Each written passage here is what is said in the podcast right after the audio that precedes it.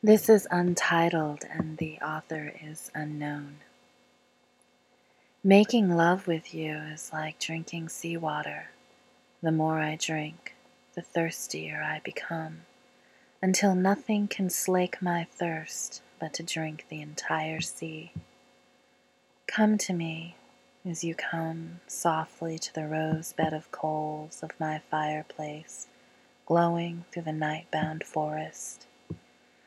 Your tongue thrums and moves into me, and I become hollow and blaze with whirling light, like the inside of a vast expanding pearl.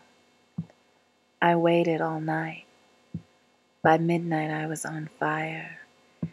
In the dawn, hoping to find a dream of you, I laid my weary head on my folded arms, but the songs of the waking birds tormented me.